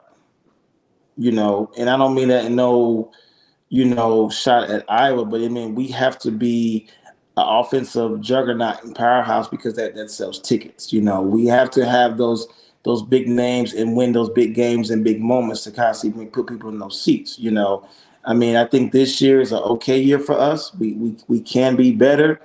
Um, but just as of late, you got to think, you know, the, the women's basketball is, is taking the forefront of Iowa's basketball in general. You know, you got Caitlin, they went to the NCAA championship. You know, I think we're at the point to where Iowa fans know, okay, our basketball team is good enough to get us to the NCAA tournament, but can they get us to the Sweet 16 and Elite Eight? Until they kind of shown that here in the recently in the past 10 years, I think we'll start seeing more seats fill. I mean, more butts fill those seats. Yeah, and that's the obviously Caitlin Clark effect, but right. that's the most noticeable team difference right now. Is the men have not broken through at least the second weekend. We'll see. I think they got a shot now at two and three in the Big Ten. Um, what's been the psyche of this team? You, I mean, you have a nephew on the team. It, has the psyche been good? I mean, it sounded like they were dealing with some stuff a few weeks ago, but do you get a good feeling about the attitude of these guys? I mean, I think they all they all like each other. I don't I don't I mean when I talk to Tony, everybody's in good motion. Everybody has confidence they're gonna win this year. Everybody's in good headspace to to go as far as possible. Um, but again, just to key on who's gonna pull out those late game wins for us. You know, who is it gonna come down to? You know, Tony can get you a quick, you know, 10 points, 12 points, 20 points, 25 points. Payne's gonna knock in a couple threes, but we just need more consistency from our two star players to really say, hey, we're going to go far. Um, but, you know, I don't know. It's hard to say, Cory. I mean, you know, but as far as just the morale amongst the team, they're confident. I wouldn't say they say, okay, you know, the season's over. We're to, you know, be one and done. No, they're fighting for wins. They're confident. They feel like they're the best team in the Big Ten. And, you know, as long as you have that attitude, I think you can go places. Ham Tom 72, nothing better on a cold, snowy night in Iowa than sweeping the Huskers in hoops and in wrestling. So it was a good night on BTN. Ben says, uh, Thoughts on Brian Butch? Seems like a good guy, but I don't think he's the greatest analyst. I have no problem with Brian Butch. I think he's good. Uh, I have nothing. Obviously, I like Jess Settles a lot, but um, I think Brian does a good job. And I thought Mike Hall and Brian Butch did a phenomenal job. I said that at the outset with Mike not being there, getting stopped on the way to Chicago, apparently due to weather. I just thought that he did a really good job remotely. And um, Kelly, where's my CD3 hoodie? Well, um, I got to wash it at some point, Kelly. So I appreciate your concern. Uh, I try to wear it just about every night. Uh, Parker says, uh, "Will Owen Freeman have a Garza esque legacy?" Um, your nephew played with Luka Garza briefly, right? One year, am I correct? Yep, yep, one, one year. yep. What um, has there? You think there's similarities between Owen and Luka? I mean, Luka obviously showed the ability to stretch the floor even as an underclassman, and they have different styles. But I think Owen seems to have the most upside since Luka at that position. Yeah, I, I think they both have a scores mentality. You know, either I think with some players and just basketball in general, either you have it or you don't. I think Owen Freeman just came in with a scores mentality. I think he's more athletic than Luka. I think he can guard the post better than Luka, You know, but Luka in itself was a dominant threat to which nobody could could handle or guard or defend himself.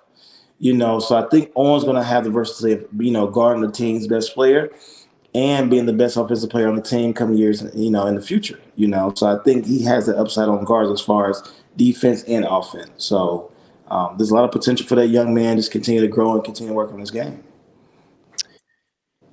And um, Bob wants to know about the women. They have not made it to Iowa City yet. It sounds like their flight has been rescheduled to tomorrow. So we'll see. They're flying out of Bloomington. Um, so, uh, how far is Bloomington from Indianapolis? Uh, just 45 minutes south. Yeah. So we'll see. I mean, they're supposed to fly out tomorrow um, and kind of a, a short turnaround from from travel. Um, Fisherman says that you see BTN, BTN, excuse me, BTN Plus is free all weekend. I did not. Um, I canceled my BTN Plus once the men were done there. The women do have one more game on BTN Plus, I think. Maybe not. I might not be sure. I'd look back at the schedule. They may have moved that to national TV. Let's go to our Iowa Smokehouse call in line. We have got Ryan, who's been waiting on hold patiently. Ryan, welcome. Good evening, gentlemen. How are you tonight? Doing good. Doing good, Ryan. How you doing? I'm good, man. Good, man. Good. Real, real quick before you, before you get into this, I want to give answer John's question. John didn't catch this. Um, Frank is Tony Perkins' uncle, so um, we weren't trying to hide that. So go ahead, uh, Brian. Hey, uh, great win tonight. Um, I can't remember the last time we had three players get a double double in the same game. Uh, you had 22 and 10 from Owen Freeman, uh, 19 and 10 from Payton, and of course, Tony with 11 and 15. And um, what I really thought was great with Tony is he really does just find ways to win. Um, his shot wasn't tremendous tonight, but he found other ways to kill you. And it's so good to see that senior leadership really takes center stage. He really, really does such a nice job of uh, setting the table for Owen Freeman, I thought, because I think it's pretty obvious Owen's the future uh, for you know years to come, and he's not afraid to trust that freshman for good reason, obviously. But um, we, we we really do have the makings of a real good team this year. I really think. Uh, regarding attendance, um, now truth be told, uh, my parents have been season ticket holders for men's basketball since 1983, and I actually am guilty for calling them off and telling them not to go because you know they're you know late 70s early 80s i didn't want them driving through this stuff. And um, from a safety standpoint it was the second game i think in 42 years that they did not attend due to weather i will be with my father at purdue if we can get zach Edey in some foul trouble and we can uh, I, as frank said as corey has said it's all about hitting the three if we're fairly hot i think we have a shot if Nebraska can beat these guys, I certainly think we can. What are your thoughts? Frank? I think uh, you know, I think Cory and I talked about this last year. Big Ten to me is like a Royal Rumble. I think anybody can be anybody any given night, depending on who's hot. You know, we talked about this last year, we talked about this the year prior.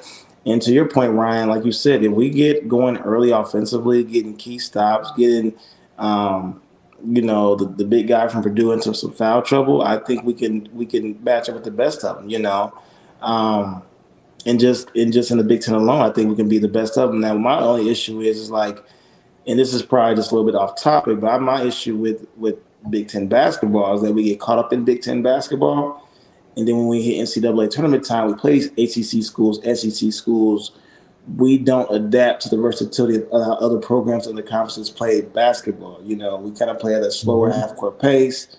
We play an ACC team or SEC team. They play more of a faster pace. Mm-hmm. So I think, you know, we still need to play our game on how we defend, which I think Fran and, and Sherm does a great job doing.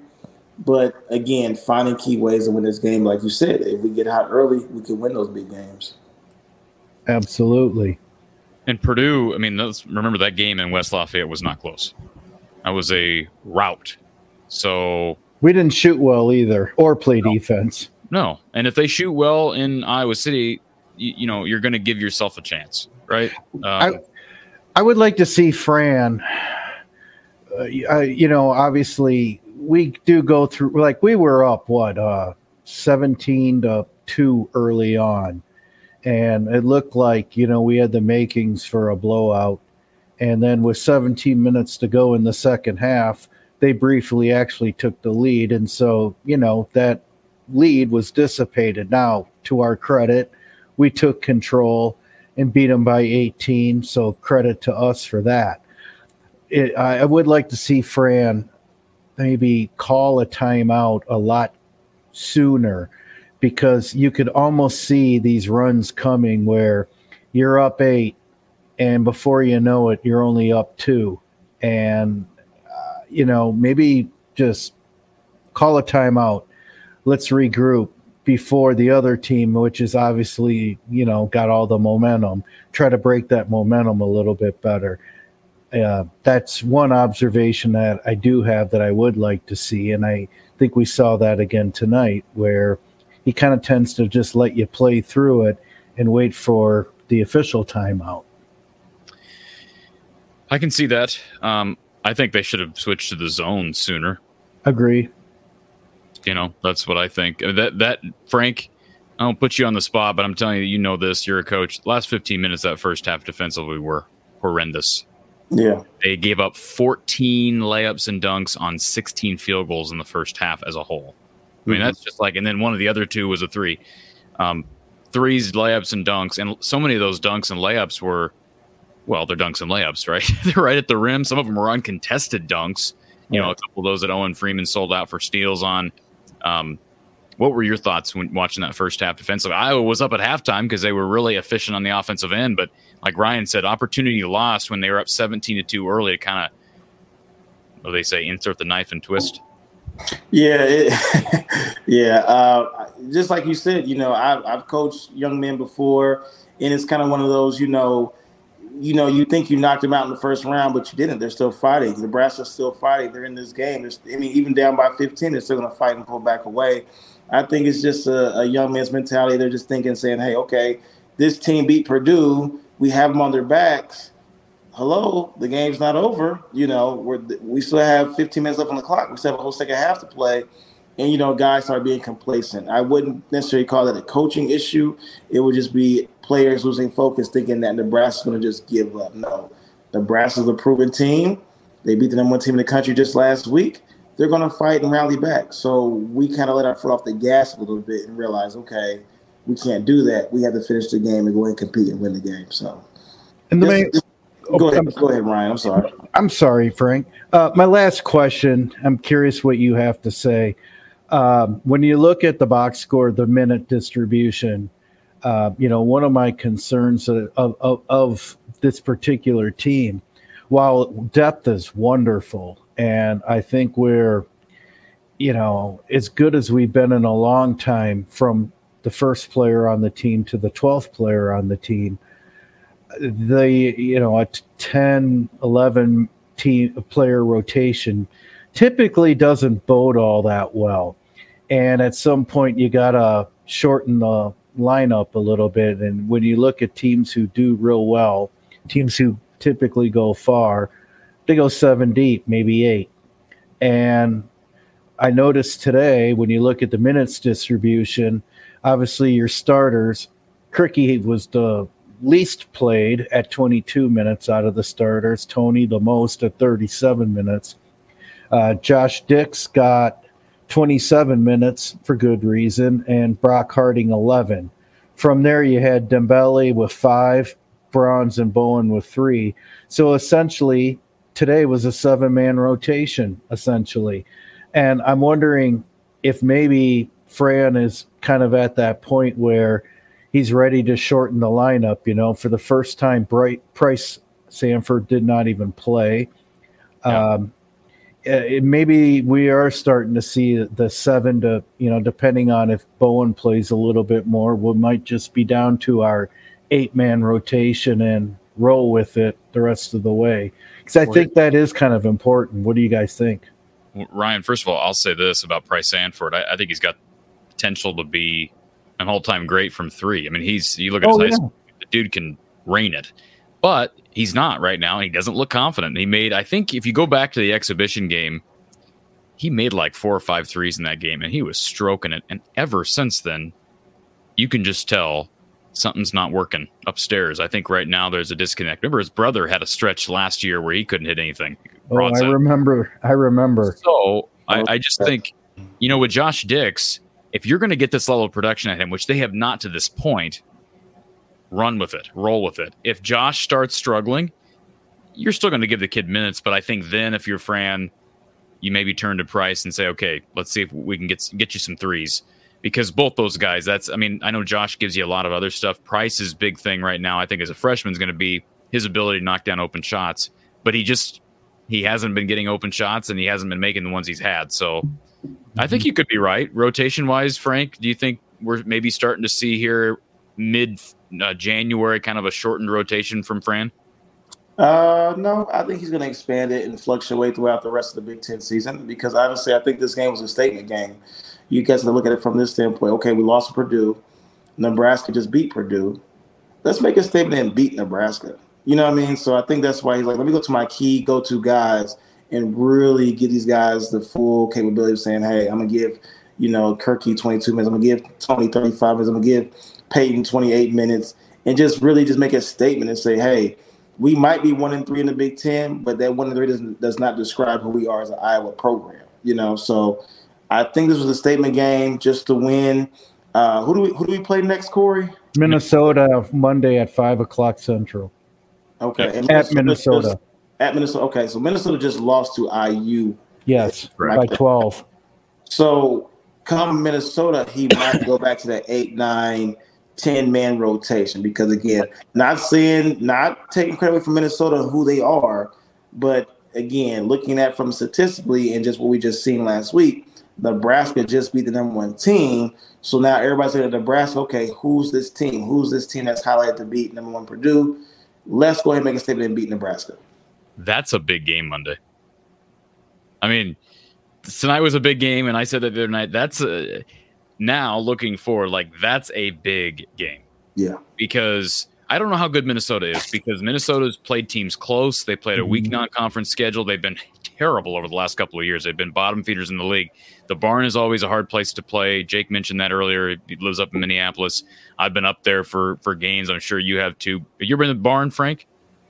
No, never been. I mean, Minnesota from me is like an eight hour drive. I know. Fly over to listen. You got Indy to Minneapolis, big airports. Fly, make the flight over there Monday through through bad weather, and uh, Hey, hopefully, Hawks will win for you. hopefully it's not snowing and nine degrees. It's supposed to be nine degrees here on Tuesday. With Oh, I think it's- it's the high. I think the low is like negative two. So I, don't- I don't. No, I think our high on Monday, I think, is like negative two. Yeah. But the barn is a hard place to play. You got the raised floor. It just gets loud in there. It's an old arena. So, but I mean, to to go in there and get a win and make it three straight, huge. I mean, big difference, I think, right now with this squad. You're going to play Purdue again. If you're two and four versus three and three, oh They- man, Carver will be rocking. I promise you. Yeah. Saturday if we. well, and they uh, won't be. Ryan, you and I both know they will not be favored. Nobody's going to expect. them Of to course not. Of Purdue, course not. But you know what? I've been to many games at Carver over the years where we weren't favored and we pulled it off. Uh, we can do it. We can do it uh, at home in a raucous environment. You know, B five hundred going in. That will go a long way erasing that ugly Michigan loss, which never should have happened. Yep. And um, and then, of course, I'll be back in Iowa, and my father picked up a couple boxes of the Caitlin Clark cereal, so uh, I will have the breakfast of champions for the next couple weeks. Ryan, appreciate the phone call. We'll probably talk to you tomorrow. Thank you guys for your time. Have a good night and stay safe. you Thank too, you. Ryan. Thank you. yeah, assuming we get this game tomorrow. Um, tomorrow should be another fun one. We've got, uh, I think, two more callers left here. We've got uh, our Iowa Smokehouse line with the other Corey. Corey, welcome. How's it going, guys? going good. How are you, sir? Uh, a little bummed. I had tickets for the game, but uh, I was not going to make the trek down there. Unfortunately, I just was not worth it. Where Where are you at? Are you in Cedar Rapids? Uh, no, uh, I'm up by. Uh, I'm in uh, Waverly, up by Cedar Falls. Yeah, yeah. The, the, you made the right choice. yeah, no, it was it was never going to happen, and uh, Listen, if I was in Coralville, I don't know that I would have made it out there. And I'm just being frank. well, I mean, yeah, no- it's it was it, it was definitely rough out there, and just uh, yeah, it was it was never going to happen. But uh, you know, I still invited a buddy over. Lived you know lives just down the block, couple blocks away, and I was like, come on over. We'll have some pizza, some drinks, and watch the game. And I, it was a good game. I mean, it was sloppy at times, but uh, you know, it's not everyone's going to be pretty. So, but they they did what they needed to do in that second half. yeah, Defensively, they did. I mean, this is not a great defensive team. We know that. no, yeah, It doesn't have to be a great defensive team. Now we've said that No. before. Can this team Yeah. win in March without great defense? Yeah, we saw the women do it, but the women don't have. You know, again, the women have someone in, named Caitlin Clark who is just generational. I But- say, I, I One th- one thing at a time right now. Like yeah. Frank, you talked about the NCAA tournament, and I absolutely agree with you. But right now, this team, I know it's early, but this Iowa team is not projected in the field. Not that it matters at this point in the season, but they gotta like they gotta win Monday, and then you got to figure out a way to to steal one. I mean, winning Monday is kind of a steal because you're on the road. They need to make up for that loss against Michigan. They didn't mm-hmm. have a, a great non-conference resume. Their one good win was against Seton Hall. They got killed by Iowa State, got beat badly by Oklahoma. So they got to get some wins here to even be in the conversation right now. Um, but it was a good. It, this is where you start with two straight against two. I don't know how good Rutgers is. Nebraska appears to be a good team right now. Well, I guess I I didn't even know. if- Frank, it's nice to meet you. I didn't even know you were going to be on. Nice meeting you. Uh, but uh, I, I guess I got a question for Frank. But uh, I don't know about you guys, but I, I see a bunch of lunch pail guys on this team. And by lunch pail, I mean, you know, put in the work, get down to it, nitty gritty, like grind it out players. And I think these guys have a lot of pride and gusto in them to make this season what it can be. And uh, I, I, I just think they got a lot in them. And uh, I'm curious to see where they take it. Do you agree with that, Frank? Yeah, I'm I'm I'm agreeing with Corey. You know, I mean, I think we're very nitty gritty, but again, I think our defense can improve. It uh, it needs Yeah. to improve. Um, You know, years we've always been an offensive juggernaut. You know, but we need to also have key stops as well. You know, um, and just having that key defensive guy. I think you know, even though I'm Tony's uncle, you know, I'm not just you know sugarcoat anything, but I think he's probably our best on-ball defender by far. That's that's what I was gonna say too. I say I think it starts with Tony. I, I do. I think the defensive, like if this team wants to rally around someone, I think it's gonna be Tony. To be Yeah, and, honest. and the defensive philosophy is really a buy-in. It's a it's a Mhm. buy-in mentality. Like sit up here and say, "Hey, you." If I'm guarding you, Corey, and I and I mentally tell myself, Corey's not going to score tonight. If anything, Corey's going to get maybe two points on me, four points. It has to be a mentality. Yep. You know, I can't go into the game thinking, okay, I'm gonna hit a three. He hits a three. I'm gonna hit more threes than him. No, I have to stop my man from scoring. Mhm. And I always tell my players, and I used to coach them, yo, if you can't score, make sure your man don't score. You know what I mean? That's just a mentality you have to have Yeah. as, a, as a basketball player, you know. So Right. if we get that defensive mindset and just continue to make those, you know, marginal offensive stakes among the season, I think we'll be okay. Then you see, then you see where the season goes because Right. you know it, it can be what you makes it. It can be what you make it after that, and I think that's that's what's important. Right. Um, also, just so everybody's aware, uh, Tony Perkins with his 15 assists, he's the third Hawkeye in program history to have 15 plus assists in a single game. That's per uh, Iowa Sports Information. So quite a, a feat for for that young man.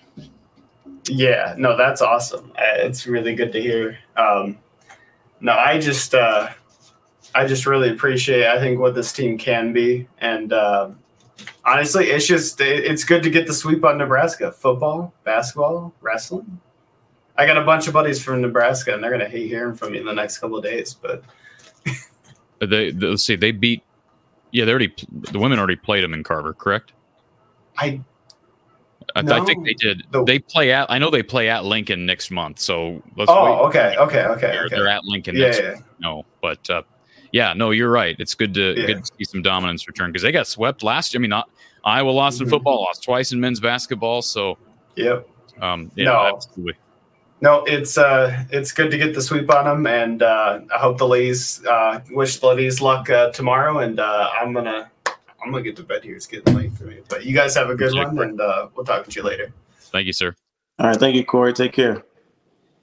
All right, uh, Tony wants to know about the TP merch. So you'd mentioned this on a previous show about Tony Perkins uh, shirts for his NIL. Did those are those available? I know at one point you they were available and then you took them offline. What, what's the status with the NIL stuff for Tony? Uh, so the custom TP shirts we actually sold out. You know, uh, we actually sold out of them very quickly.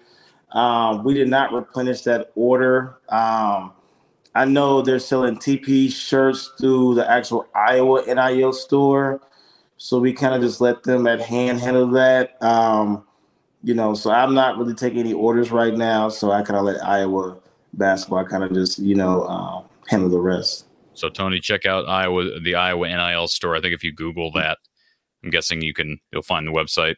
I'm assuming is that right. Frank? Yeah, yeah. Okay. Uh, Bob wants, this is a football question. We'll, we'll cover it quickly. Did Kelton Copeland quit or get fired? Um, my understanding of the situation, Bob, is that Kelton was informed that he was not going to be brought back. So interpret that as you uh, as you will. I will be looking for a new wide receivers coach. Let's go back to our Iowa Smokehouse call in line. Before we do that, want to give uh, one final plug to Iowa Smokehouse. Uh, yes, they're awesome jerky. Their uh, meat sticks, all of their products are great, and you can get it uh, and benefit this show, benefit this show and the coverage we're doing not only for men's basketball but also women's basketball, football, all of the above. Tasting is believing. Use the code Hawkeyes for 15% off your order. This is a great company, family owned company down in Albia, Iowa. Again, iowasmokehouse.com. Use the code Hawkeyes for 15% off your order. You'll get free shipping with uh, $50 orders. Again, thank you to our, our friends down at uh, Iowa Smokehouse. Also, I mentioned their barbecue sauce the other day. Mix that in with some barbecue pork. Beautiful, beautiful on a, a snowy, cold, wintry day. So uh, appreciate them sponsoring the show. Let's go back to our Iowa Smokehouse call in line. Who's on the line? Good evening, gentlemen. This is John. Hey, John. Hey, John. Uh, how are you? Doing good. How are you? Good. Uh, Cory, last uh, season you said Ahron Ulis wouldn't surprise you if he transferred. What, um, it, it surprised me when he did. Why did you think he would transfer? Um, I said, you remember that? I did, I don't remember saying that. Did I say that during the season? I'm not surprised that I said that, but uh, I think uh, honestly, his minutes were so up and down. I'd say that was my biggest thing. I felt like it was kind of, he was kind of on the same trajectory that Joe Toussaint was on. Like he'd have performances defensively where he really show out, but he doesn't give you much offensively. You know, Fran's an offensive guy, as Frank said earlier. So, you know, you can see maybe the, I don't want to say a struggle in a relationship, but I think maybe just the up and down nature of, of, uh, how the coaching staff perceived he was playing. And I think in reality, how he was playing, he was up and down. He was not very good from three. Um, I, I, didn't, you know, he wasn't real. The difference between him and Dasonte Bowen is Dasonte is offensive minded. Uh, I don't know that Ahron Ulis was offensive minded, at least not at Iowa. Didn't appear to me that he was. Dasonte's got to learn to hit shots, right, Frank? Like Dasonte Bowen's got to make shots. Um, I, he's a talented guy, but I would, I can, John. I don't know if you're trying to go that direction, but as it relates to Dasonte Bowen, yeah, numbers are kind of in the same place. The difference is, I think he's more of what Fran wants in a point guard, maybe naturally because of his score first mentality. But just your th- uh, thoughts on the situation with Dasonte, Frank. Yeah, I think it's a system. Uh, every coach has a system, and every player can't play in that system. Not to say that player is a bad player or or he's not a good player at all, but every kid and everybody can play in a certain certain wheelhouse and per se in which one to play, you know. And to to to um, your point earlier about Ahron Ulis, you know, I think he left because again, you know, finding a system that works for him and the way they play can make his game more flourish and more noticeable. I think you said the best, Cory. He's looking for offensive juggernaut. He might have been like a Toussaint type of guy, but you know, maybe that did not fit what Ahron was thinking, and maybe there's miscommunication as far as what Fran wanted out of Ahron and what you know, Ahron wanted Fran to be as a coach, you know. And then even with, you know, Dasonte, you know, is again, he needs to hit shots. He knows that. I think Dasonte will be fine as years to come. I think this is that pivotal year in which he's figuring that out. Because in regards to, to Tony's sophomore year, Tony was the same wheelhouse. You know, he wasn't hitting shots. He was he was passing up some open shots. But I think as time progresses, I think Dasonte will build that confidence and, and find his rhythm. Well, four Nebraska games, and Ahron's not even seeing the floor as far as I've seen. Well, he's not. I don't think he's on the team right now, right? He had the gambling stuff happen, John. So he was he was involved with the the betting scandal. Oh, post game tonight said he was uh, talking to Ahron, who's on the bench. Okay, well maybe he's on maybe he's on the bench, but he's uh, yeah, you're right about him not playing. Do you know the status on him, Frank? Yeah, he was. I saw him to the, to the TV. I saw Ahron in the huddle, but I think because of the the betting situation, I don't know too much as far as what the conclusion was. But I'm assuming just maybe he just has a year that he has to maybe sit. I, you know, I don't know the the actual end result, but I didn't know he was in the betting situation. Yeah, that's good. That's I mean, good, I'm glad glad that he's not off the team. That's I'm happy to hear that. It's not doesn't sound like it's a situation quite like Arland Bruce down at Oklahoma State that uh, you know he's something he's done with college football. So uh, yeah, it does sound like um, I'm just looking here. This was in November. Ahron Ulis had pled guilty to uh, underage gambling and um, potentially facing this was again this was in November he was potentially facing a one year suspension so I don't know if that's come down yet but uh, he's got two years of eligibility remaining and it says and this this is according to Hus- Husker Extra he could remain as a practice squad member for this year and then play his fifth and final year at um, at uh, NU. Uh, this is interesting. It says uh, while the Huskers signed Ulis with the hopes he'd be an experienced Big Ten point guard, Nebraska signed Ball State transfer Boogie Coleman once Ulis was implicated. Didn't you play at Ball State, Frank? I, I, I sure did. I actually know Boogie. Do you know Boogie? Okay. Um, don't know him personally like that. I, I've seen him in passing, high and by. I, I, I believe I see seen his folks a few times. Just real brief high and by, but but no, Ball State does produce some good product though. Why is Boogie not playing? He didn't play tonight. Um, good. I don't know. Uh, to be honest with you, outside of AU being in Nebraska, I mean, I really don't follow NU basketball too too much. You know, I was really close with uh, Aaron's dad and mom and his family, which are really good people. Um, outside of that, I, I can't tell you. Just making sure that because his real real first name is Jarron. Yeah, I don't know what's. Uh, I'm just seeing on his uh, his Twitter profile. Looks like early November he uh, hit a step back shot against someone. Might have been against Miami. So he has played this year, but it, it, I don't know if he's hurt or, or, what's going on. But anyways, uh, sorry to sorry go off on a rant there, John. No, you're fine. Um, if you look on the women's, go on the, the, the schedule and click on tickets. SeatGeek is their uh, secondary market, mm-hmm. and if you click on that, they're charging one hundred and sixty-seven dollars to two hundred and ninety-seven dollars a ticket for women's games. Uh, that that bothers me, thinking that some young lady might say, "Dad, I'd like to go watch Caitlin and the Iowa women play in person," and he says, "Honey, I can't afford the three to six hundred dollars it costs to get us into the game." Well, it's all about demand, right? Uh, Frank, you can't you can't add extra seats in there. I mean, they're a they're a hot ticket. I don't know. They've sold out every they've sold out every road game that they have scheduled the rest of the way now. Every single one. That's insane. yeah, you got to think, man. When when uh Caitlin was uh when when they played LSU, you know, they compared that to like how Caitlin is with Angel Reese was kind of like the Larry Bird and Magic Johnson effect all over again, you know. So when you see that again, you know, in history, just but on the women's side, hey man, it's it's it's a it's a sight to see. All right, well, gentlemen, you stay warm and stay safe. All right, thank you. Thank you, John. Thank you, John. All right. Uh, this has been fun. Uh, final question from Scott. He says, with Copeland leaving, do you think Ferentz has an OC in place that hasn't been announced? Have you been following the hunt for Iowa's next offensive coordinator, Frank? Uh, when I look at your Twitter page, I have Cory. you Are know. you? Uh, do you get? Have you gotten involved with Iowa football since Tony's been here? I, I, I hate to say this, man. I think we don't tell me about- you're a Michigan guy. We, you've already said this. I'm what a Michigan man. Yeah, I'm a go blue. Whatever. Uh, you're. I'll give you credit for this. You're not a bandwagon because you've told me this before.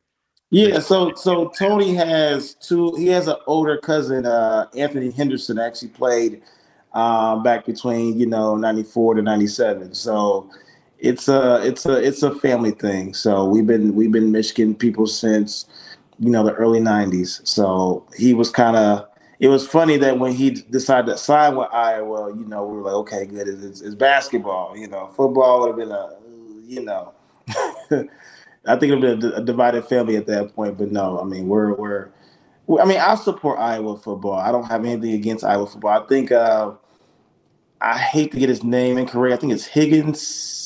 I think he, yeah Higgins. He's from the Indianapolis area.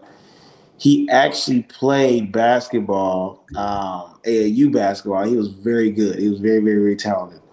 He actually played for a nearby AAU program, which we're good we're good friends with, and he could have played either sport. Like he was a, a, dominant basketball player and a dominant football player, but obviously football was his passion. But yeah, yeah. So um, outside of that, we support him and his family. So of course, by default, you know, we're Iowa football fans because I know his dad and family. So um, yeah, so I'm a, I'm an Iowa Michigan guy. I am. Small world. We got Roy coming on here. I think later this month. So I'm looking forward to it. He uh, the Higgins family is great. They got a lot of energy and yep. Yep. and um, you know his son um, has been a great story at Iowa. Just his patience waiting behind a couple really well, a great in Jack Campbell, who's now playing on Sundays for the Lions, and um, you know Jay's going to have a chance to do the same thing, come back for an extra year. So good stuff. And um, LFG, it's Frank from Indy. You're yes. you're an Indy guy, right? Naptown. You still coaching with um, Mr. Devin Archie?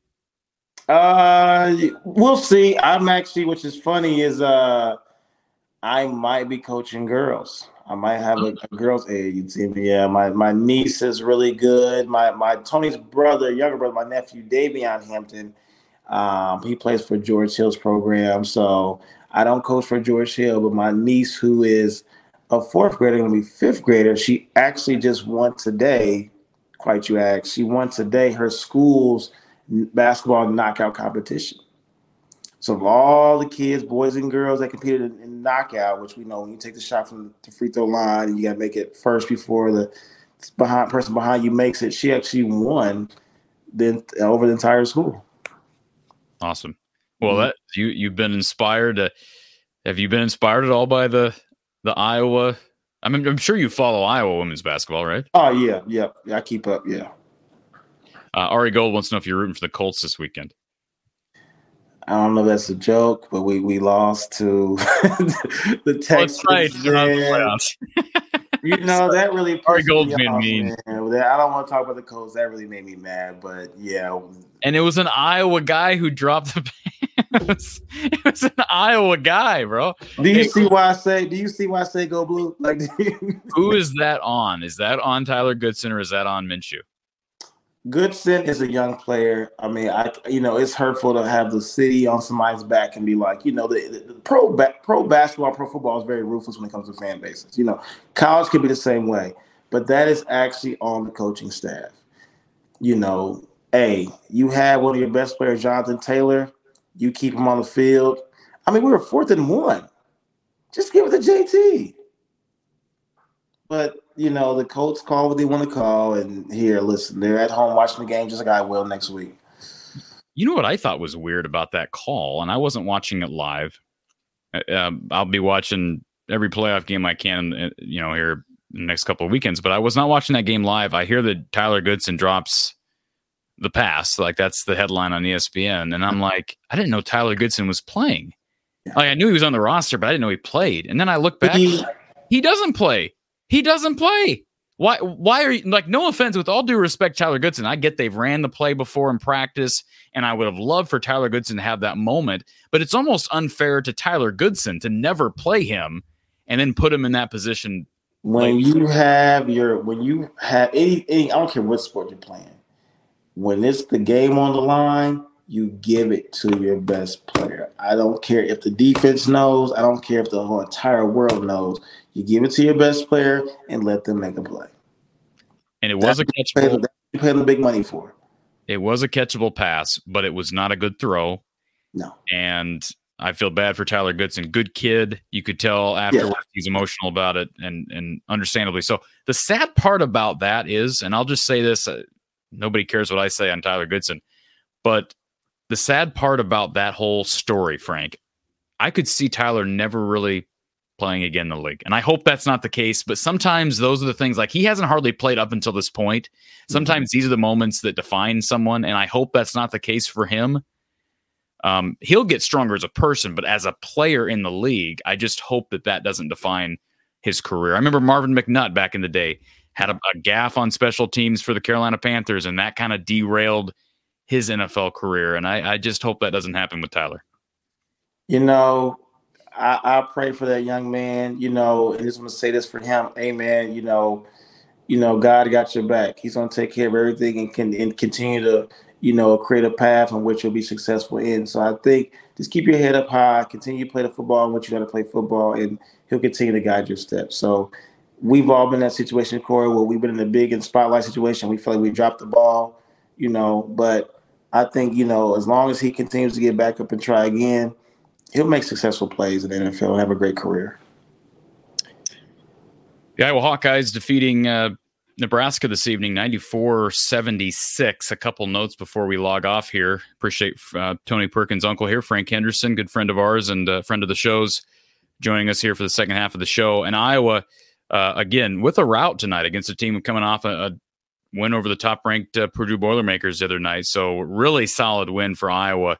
And this does put uh, Fran in elite territory as it relates to all time victories. He ties Dr. Tom Davis for most wins in Iowa men's basketball history, 271.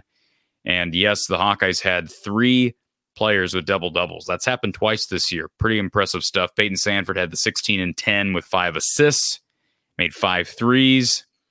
And uh, obviously, Tony had uh, 11 points, 15 assists, just two turnovers. Those are numbers you'd love to see. And uh, again, I think there's part of the reason why you saw less minutes for Dasonte Bowen because Tony's seeing the floor like that. Hey, uh, let him run the show.